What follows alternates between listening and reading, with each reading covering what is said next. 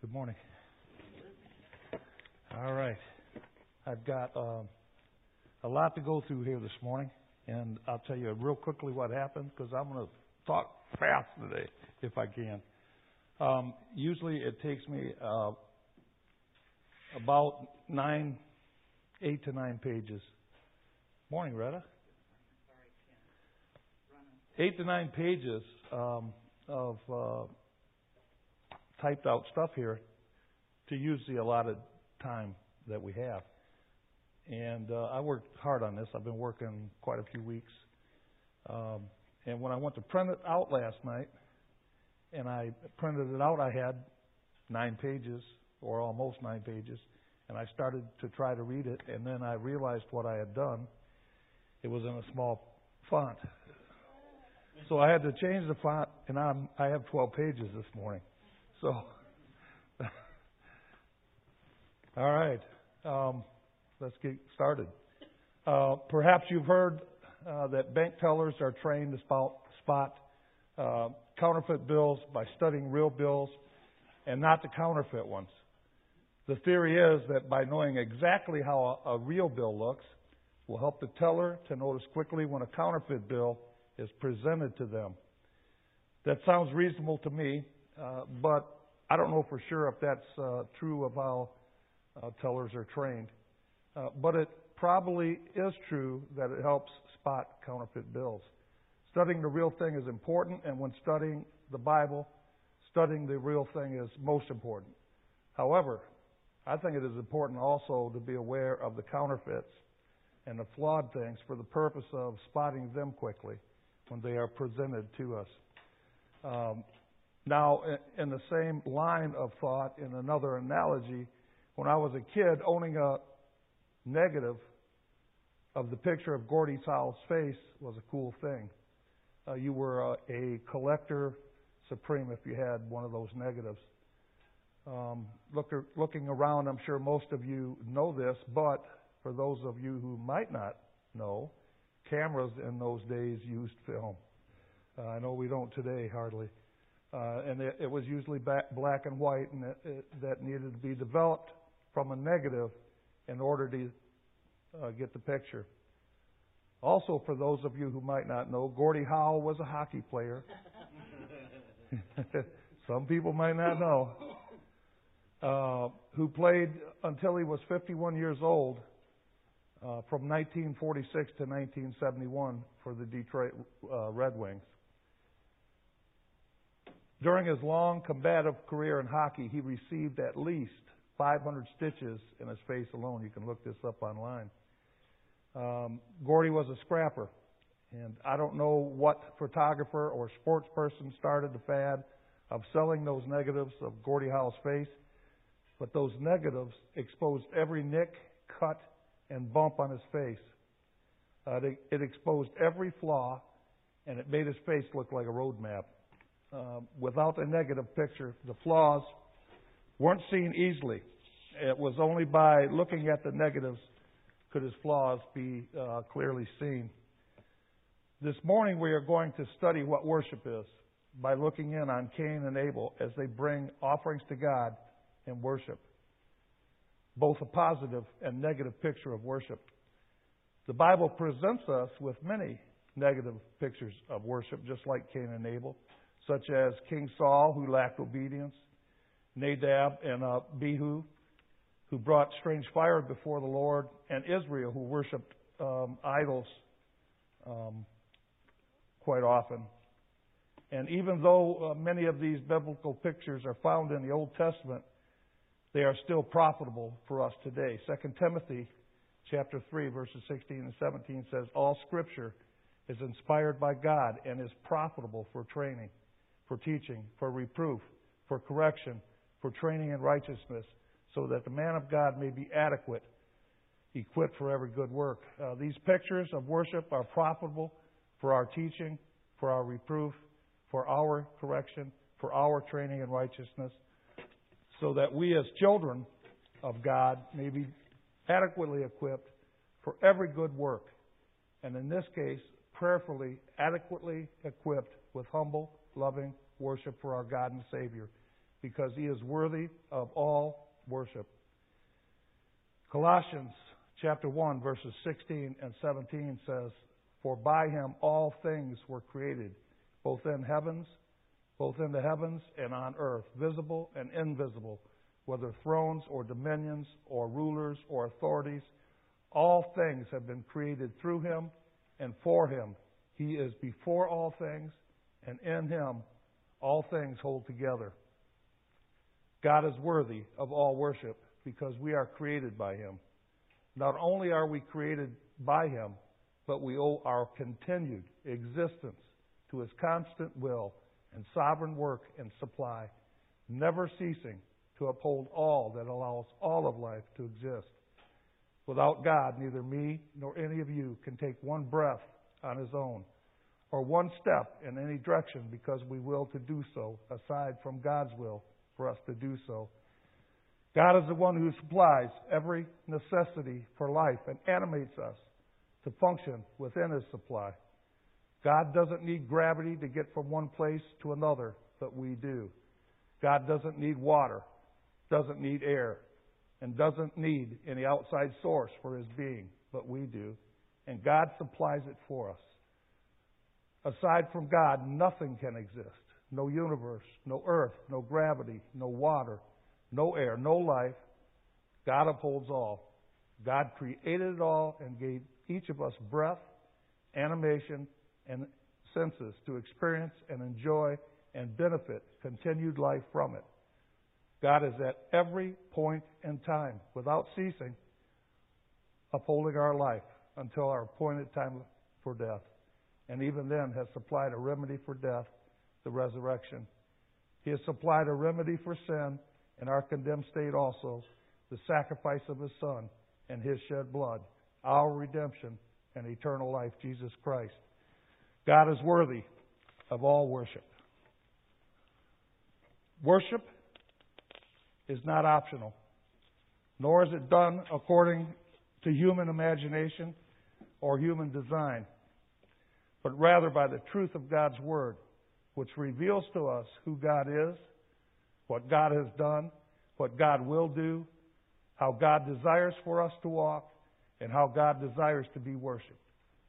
Add to that the prescription written in Christians' hearts by the Spirit of God, who testifies with our spirit that we are the children of God, reminding us that with joy we can cry out, Abba, Father. God is worthy of all worship.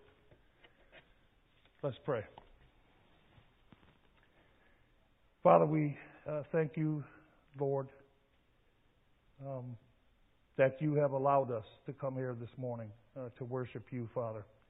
Uh, we don't know, Lord, why you've chosen us to salvation, uh, Lord, but we thank you for it. We praise you for it, Father.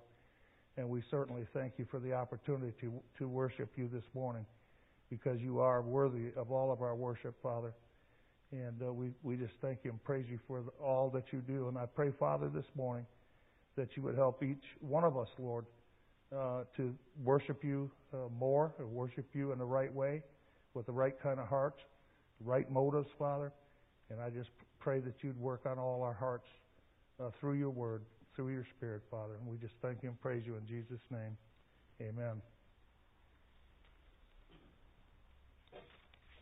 This picture in the Bible concerning worship uh, is a family portrait of two brothers, Cain and Abel.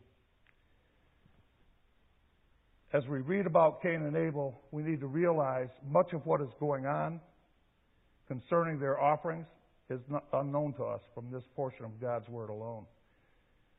And some things we won't know until we get to heaven. Were they told to bring offerings?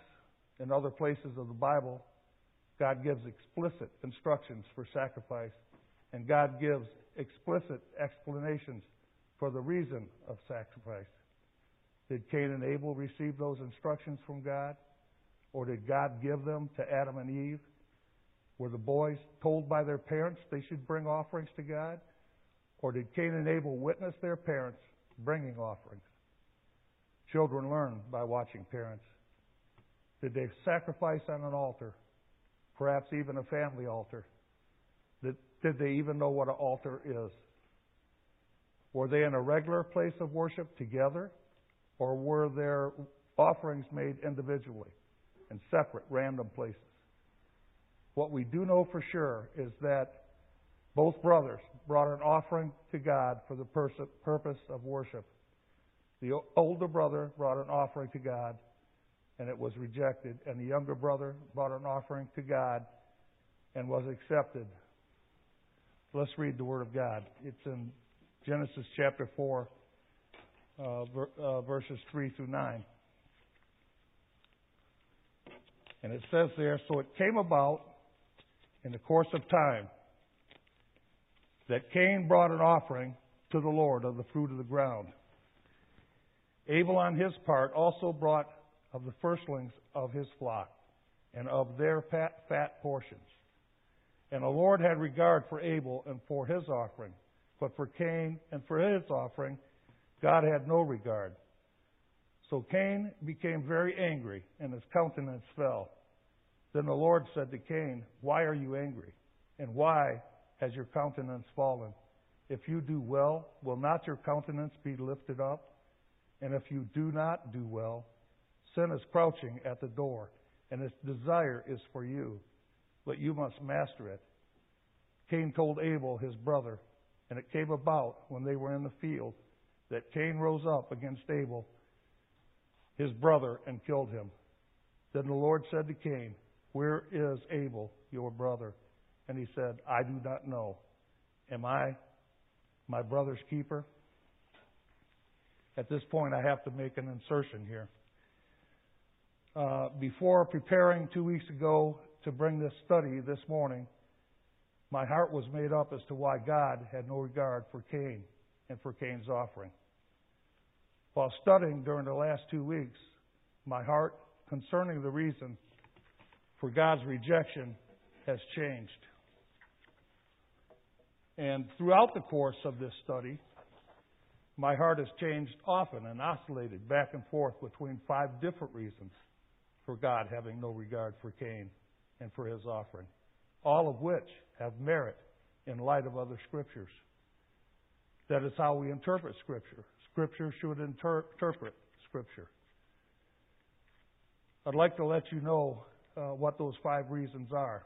Reason one is Cain brought the wrong type of offering.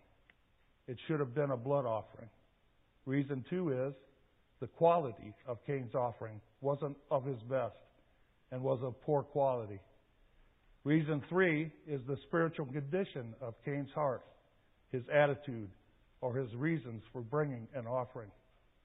Reason four is God's sovereign choice to choose that which he rejects and that which he accepts.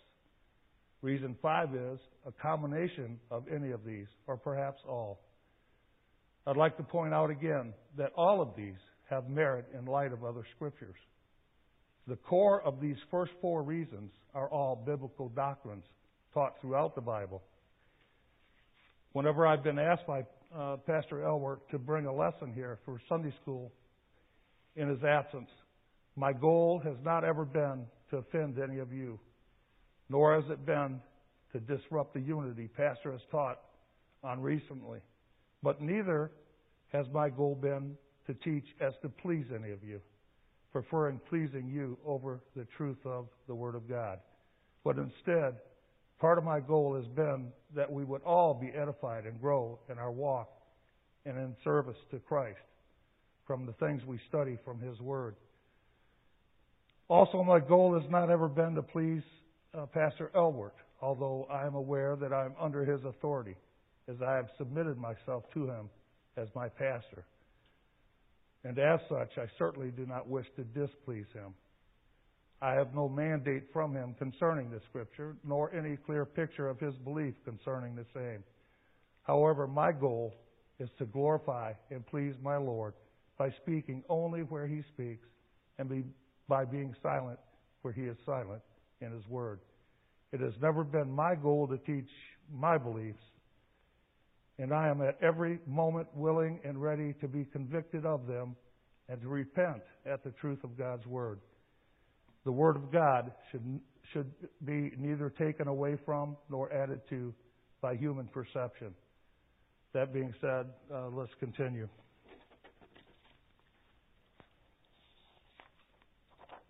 At my first reading of Cain and Abel, uh, that is the part of this that deals with Cain's offering, many years ago as a, a new Christian, my heart broke for Cain. He brought an offering to the Lord of the fruit of the ground. I identified with that from living with my grandparents in Arkansas, where I was a teenager. I learned how very hard and frustrating farming can be. There are so many variables that can go wrong and cause more work, usually hard work. In fact, if we back up one chapter in the Bible, we find uh, God telling Adam how hard he would have to work to eat from his labor. God says in Genesis chapter 3, verses 17 through 19, Cursed is the ground because of you. In toil you will eat of it all the days of your life. Both thorns and thistles it shall grow for you, and you will eat plants of the field. By the sweat of your face you will eat bread. Cain probably worked hard in order to bring God his offering. Was it a fatted carrot? Perhaps a whole bunch of big fat carrots? Perhaps even a big beautiful platter of arranged fruits and vegetables? Or perhaps even a grain offering? Certainly, whatever Cain brought to the Lord, he worked hard to get.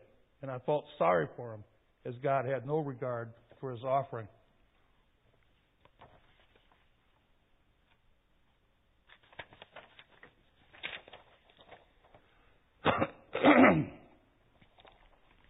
what I've learned since then is that God sees the whole man, including his beliefs, feelings, opinions, desires, intentions, values, and the motives of his heart. God's eyesight and insight when looking at a man is far greater than our limited sight. God sees it all. You and I don't. Just like 1 Samuel 16:7 at the end of the verse where the Lord said to Samuel, speaking about King Saul, "Do not look at his appearance or at the height of his stature, because I've rejected him. For God sees not as man sees. For man looks at the outward appearance, but the Lord looks at the heart. There is no secret hidden from God. You and I get a glimpse of what God saw in both Cain's and Abel's hearts when we read Hebrews chapter 11, verse 4. It says there, by faith, Abel offered to God a better sacrifice than Cain, through which he obtained the testimony that he was righteous God testifying about his gifts. And through faith, though he is dead, he still speaks.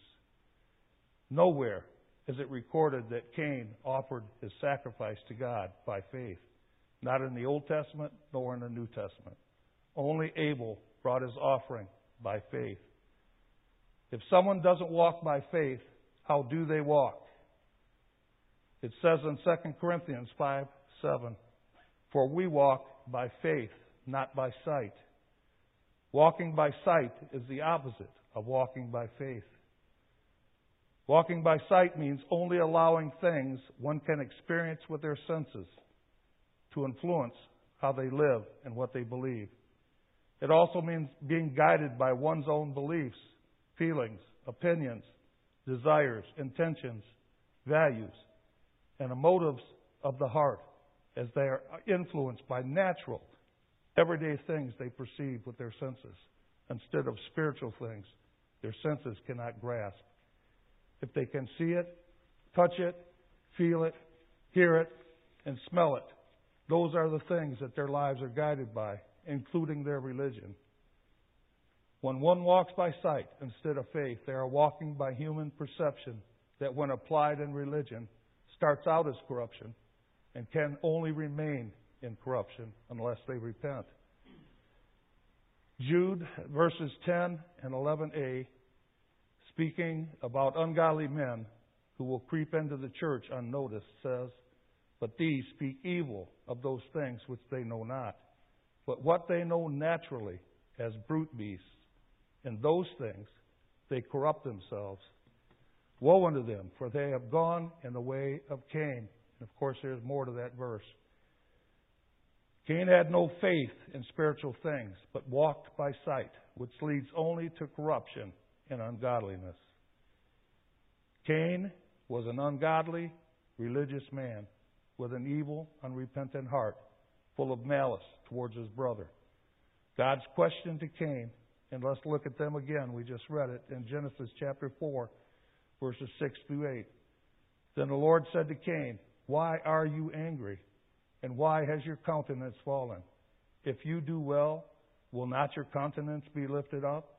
And if you do not do well, sin is crouching at the door, and its desire is for you, but you must master it. God's questions to Cain aren't really questions. We saw in 1 Samuel 16:7 that man looks at the outward appearance, but the Lord looks at the heart.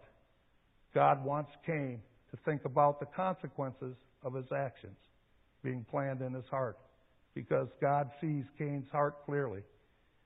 Cain has the opportunity to, to repent and say, Father, forgive me, and go to his brother and ask forgiveness as well. But instead, the sin that is crouching at the door is released, and the desire of Cain's heart, fueled by sin and unrighteous indignation, is, fulfill, is fulfilled by killing his righteous brother Abel. God asked Cain where his brother was, and Cain lied and said, I don't know. And then added, Am I my brother's keeper? In 1 John chapter 3, verses 11 and 12, God answers this question through John, who says, For this is the message which you have heard from the beginning, that we should love one another, not as Cain, who was of the evil one, and slew his brother. And for what reason did he slay him? Because his deeds were evil, and his brothers were righteous. We, we read earlier that for Cain and for his offering, God had no regard. God had no regard for Cain because Cain had no faith in God and no regard for his brother. Cain's corrupt form of worship united him and aligned him with the evil one. And Cain did the evil one's bidding by killing his brother Abel because his brother was righteous. 1 Peter chapter 5 verse 8 says, "Be of sober spirit and be on the alert. Your adversary the devil prowls around like a roaring lion seeking someone to devour." Cain's lack of faith made him easy prey for the induction of himself into the evil one's ranks, the first in a long line of the woman's seed to be so. Jesus, speaking to the scribes and Pharisees, says in John chapter 8, verse 44, You are of your father, the devil, and you want to do the desire of your father. He was a murderer from the beginning and does not stand in the truth because there is no truth in him. When he speaks a lie, he speaks from his own nature, for he is a liar and the father of lies. The first lie in the Bible came from Satan. Our God cannot lie. Numbers 23, verse 19 says, God is not a man that he should lie, nor a son of man that he should repent. Has he said, and will he not do it? Or has he spoken, and will he not make it good?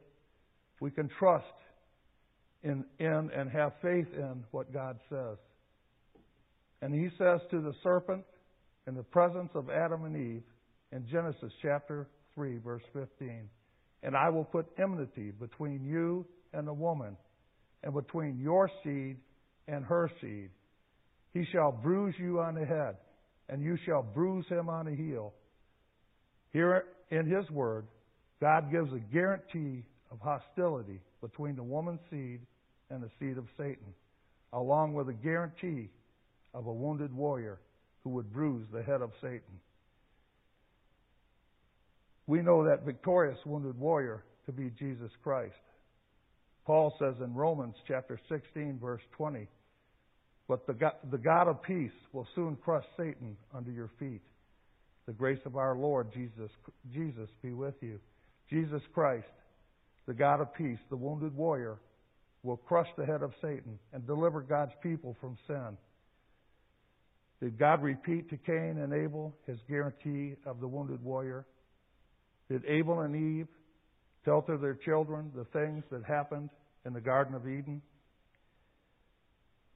What we are told is that Abel brought his offering by faith. Where does faith come from? Romans 10, chapter 17 says, So faith comes from hearing, and hearing by the word of Christ. However, as we know, hearing is not enough. James chapter 1, verses 19 through 22 says, But everyone must be quick to hear, slow to speak, and slow to anger.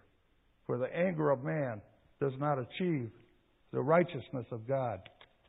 Therefore, putting aside all filthiness and all that remains of wickedness and humility, receive the implanted, receive the word implanted, which is able to save your souls.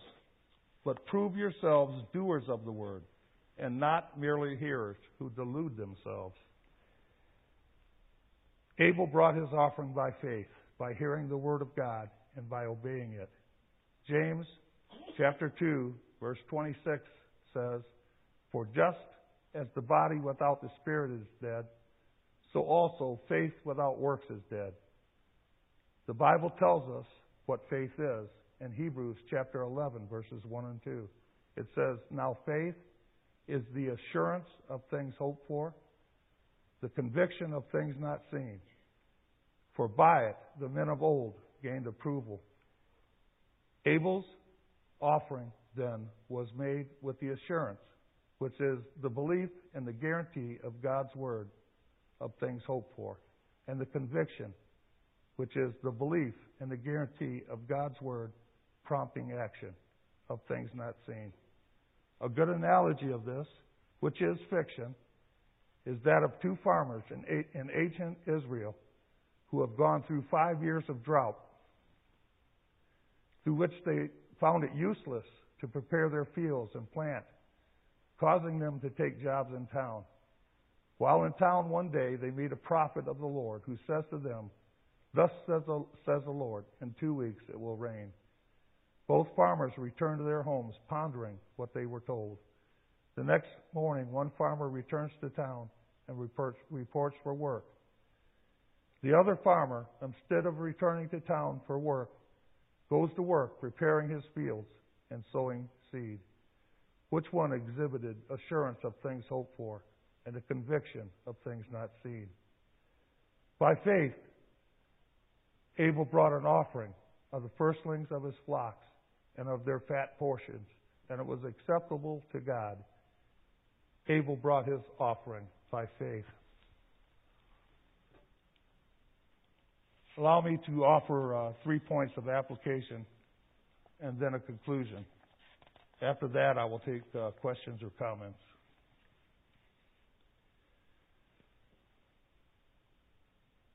The sacrifice and its blood has always been essential throughout history.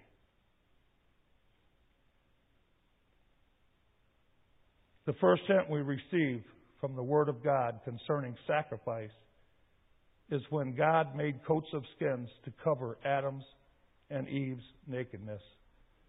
We don't have to guess or surmise or conjure up that innocent animals with life giving blood gave up that life for the purpose of covering Adam and Eve. Neither do we have to guess or surmise or conjure up that the offering Abel brought to God were animals with life giving blood whose life was drained for his offering to God. The blood of animals made atonement for the children of Israel and sealed covenants, and it cleansed. Leviticus chapter 17, verse, verse 11 says, For the life of the flesh is in the blood, and I have given it to you on the altar to make atonement for your souls. For it is the blood by reason of the life that makes atonement. The sacrifice and its blood has always been essential throughout history. Exodus chapter 24, verses 5 through 8 says, talking about Moses, he sent young men of the sons of Israel, and they offered burnt offerings and sacrificed young bulls as peace offerings to the Lord. Moses took half of the blood and put it in basins, and the other half of the blood he sprinkled on the altar. Then he took the book of the covenant and read it in the hearing of the people. And they said, All that the Lord has spoken we will do, and we will be obedient. So Moses took the blood and sprinkled it on the people and said, Behold, the blood of the covenant which the Lord has made with you in accordance with all these words. And then the writer of Hebrews, telling what Moses did there in Hebrews 9, verses 20 through 22 says, This is the blood of the covenant which God commanded you. And in the same way, he sprinkled both the tabernacle and all the vessels of the ministry with the blood. And according to the law, one may almost say all things are cleansed with blood, and without shedding of blood, there is no forgiveness. I am always reminded of the sacrifice of Christ made for me with his own blood when reading about the sacrifices of those animals in the Word of God. The scriptures concerning animals being sacrificed that wrench at my heart the most are those where the lamb is brought to the door of the temple, and the people's hands are placed on the lamb as the lamb is slain. The people would feel the life of the lamb drained from it and would themselves be reminded of their sinfulness and the innocence of the lamb and the need for his death, for his blood to make atonement for their sins. My Lord shed his blood for me willingly. The sacrifice of animals throughout ancient his, Israel's history point forward to Christ, giving us a picture of him who would someday shed his own blood for sinners. Hebrews chapter 9, verses 11 through 14 says, But when Christ appeared as a high priest of good things to come, he entered through the greater and more perfect tabernacle not made with hands. That is to say, not of this creation, and not through the blood of goats and calves, but through his own blood he entered the holy place once for all, having obtained eternal redemption. For if the blood of goats and bulls and the ashes of a heifer, sprinkling those who have been defiled, sanctify for the cleansing of the flesh, how much more will the blood of Christ, who through the eternal Spirit offered himself without blemish to God, cleanse your conscience from dead works to serve the living God. Point one is this that when we worship God, the shed blood of Christ on our behalf offered, as the Bible says, when we were ungodly and we were, when we were yet sinners, and while we were enemies, we were re- reconciled to God through the death of his son, should give us a broken spirit and a broken and a contrite heart, which God will not despise. And it says in Romans chapter 5, or as it says in Romans chapter 5, my life was very ungodly, and I am a sinner. And I was certainly an enemy of Christ, persecuting and making fun of Christians. Since being saved, I have often viewed my old life and envisioned myself at the foot of the cross of Christ with a hammer in my hand. And still, Christ shed his blood for me. The blood is essential. Essential also is the quality of our offerings to God, who lays out through Moses his instructions when bringing an offering of the fruit of the ground. He says, if it is a grain offering, that it should be of fine flour and have oil and frankincense poured on it. It should also be seasoned with salt. And if it is of fresh grain, it should be of fresh grain only. If it is an offering of grits, it should be of new growth only. You can read this in Leviticus chapter 2. Anything less or inferior offered to God would be rejected. God says the same about a sacrifice from the herd or from the flock in Leviticus chapter 22, verse 21. When a man offers a sacrifice of peace offering to the Lord to fulfill a special vow or for a free will offering of the herd or of the flock, it must be perfect to be accepted. There shall no defect. There shall be no defect in it.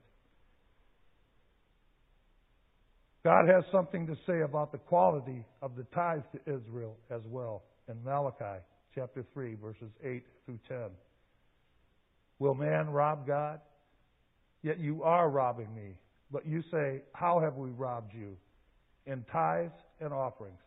You are cursed with a curse, for you are robbing me, the whole nation of you. Bring the whole tithe into the storehouse, so that there may be food in my house and test me now in this, says the Lord of hosts. If you will not open for you the windows of heaven and pour out for you a blessing until it overflows. Point two is that when we worship God with our tithes and offerings, God doesn't want our leftovers. Now, there's nothing wrong with leftovers. They add up too. However, God wants more and deserves more than just our leftovers. God wants our whole tithe. We should give God the best that we have because all that we have is His. The Bible does talk about Abraham giving Melchizedek a tenth of the choicest spoils. Now, it's not written in stone, but many Christians I talk with give 10%. And anything above 10% is considered an offering. Our tithes and offerings should be of the first things we consider when budgeting our finances. And it should be given to our local church. God wants the best of our time and our service as well. There's nothing wrong with playing golf, fishing, running, bicycling, exercising, Tupperware parties, sewing circles, TV, computer games, Facebook, or anything that we as Christians do which is needed or enjoyed. However, God should get the best of our time and the best of our service as well. He doesn't want our leftovers. As uh, He doesn't want our leftovers after we exhaust the majority of our time or strength. Sometimes I stay up late and then come to church tired. And while I ever, while I haven't ever fallen asleep here, my attention and comprehension suffers when I'm tired. God deserves my best, and God deserves your best. Point three is that God desires our best in holiness also.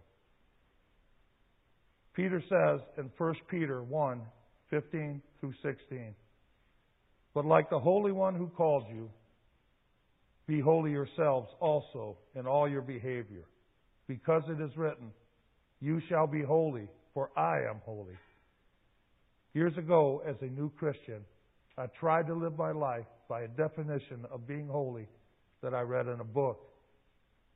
The definition goes as follow, follows. I think it was from Spurgeon, actually.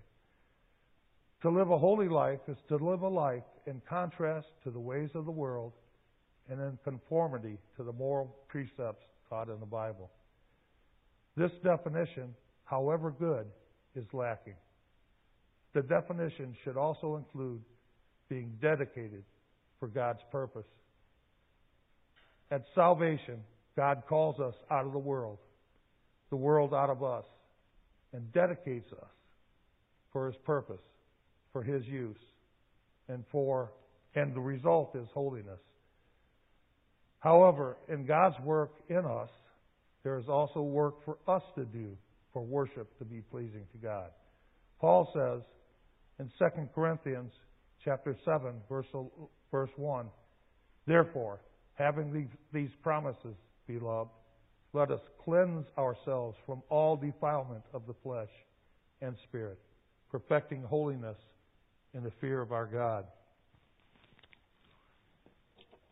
When we come to God and worship, our beliefs, feelings, opinions, desires, intentions, values, and the motives of our hearts must, through practice and exercise, with, with constant monitoring and correction, bring us to repentance because of the desire of our flesh and eyes.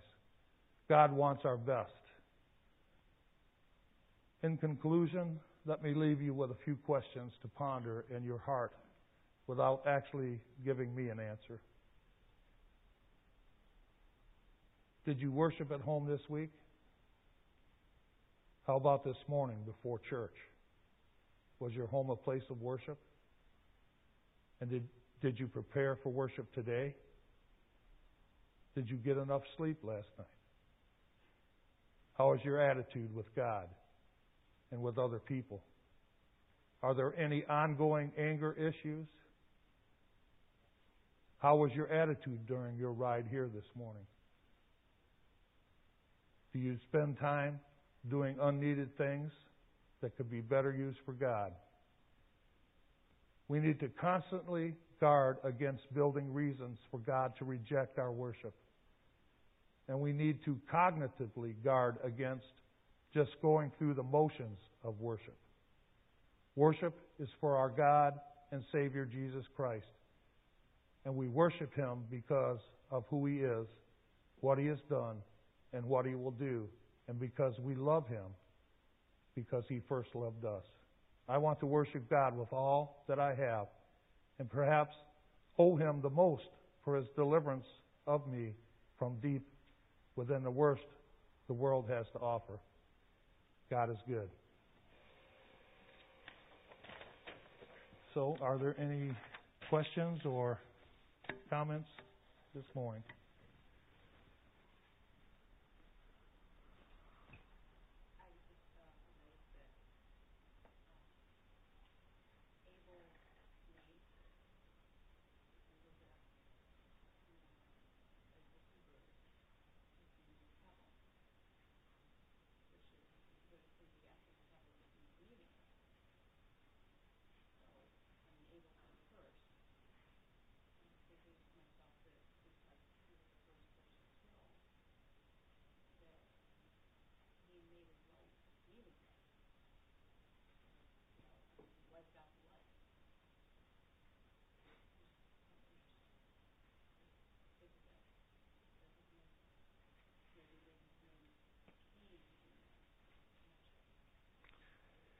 You know, I actually did look at their names, but it wasn't included here.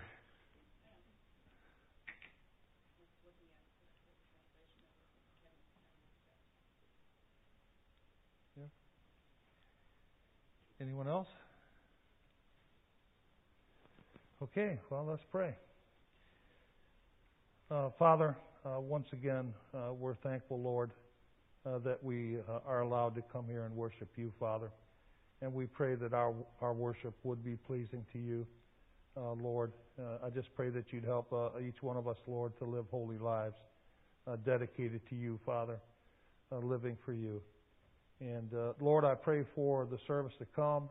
I pray, Father, in that service that you'll help us to be mindful of worshiping you and our singing, our praying uh, Lord, uh, listening to your word preached, applying it to our hearts and our lives, Father. I just pray that you would strengthen us and help us, Lord, to serve you uh, and walk with you and worship you, Lord, better than we have, Father. And I just praise you and thank you. It's in Jesus' name I pray. Amen. Okay.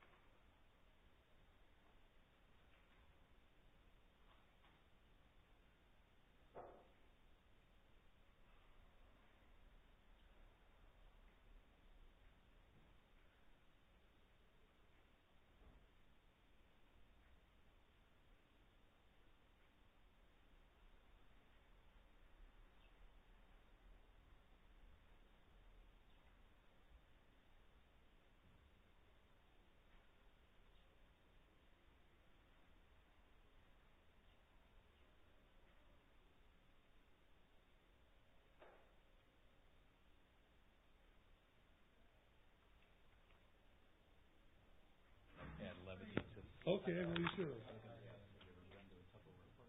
Actually, I have. Just for fun, you know. Would have been. Just for fun.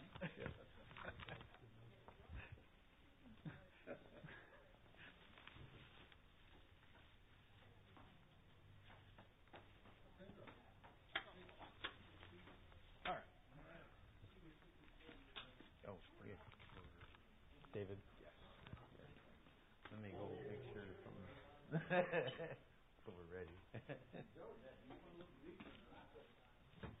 Okay, here we go again.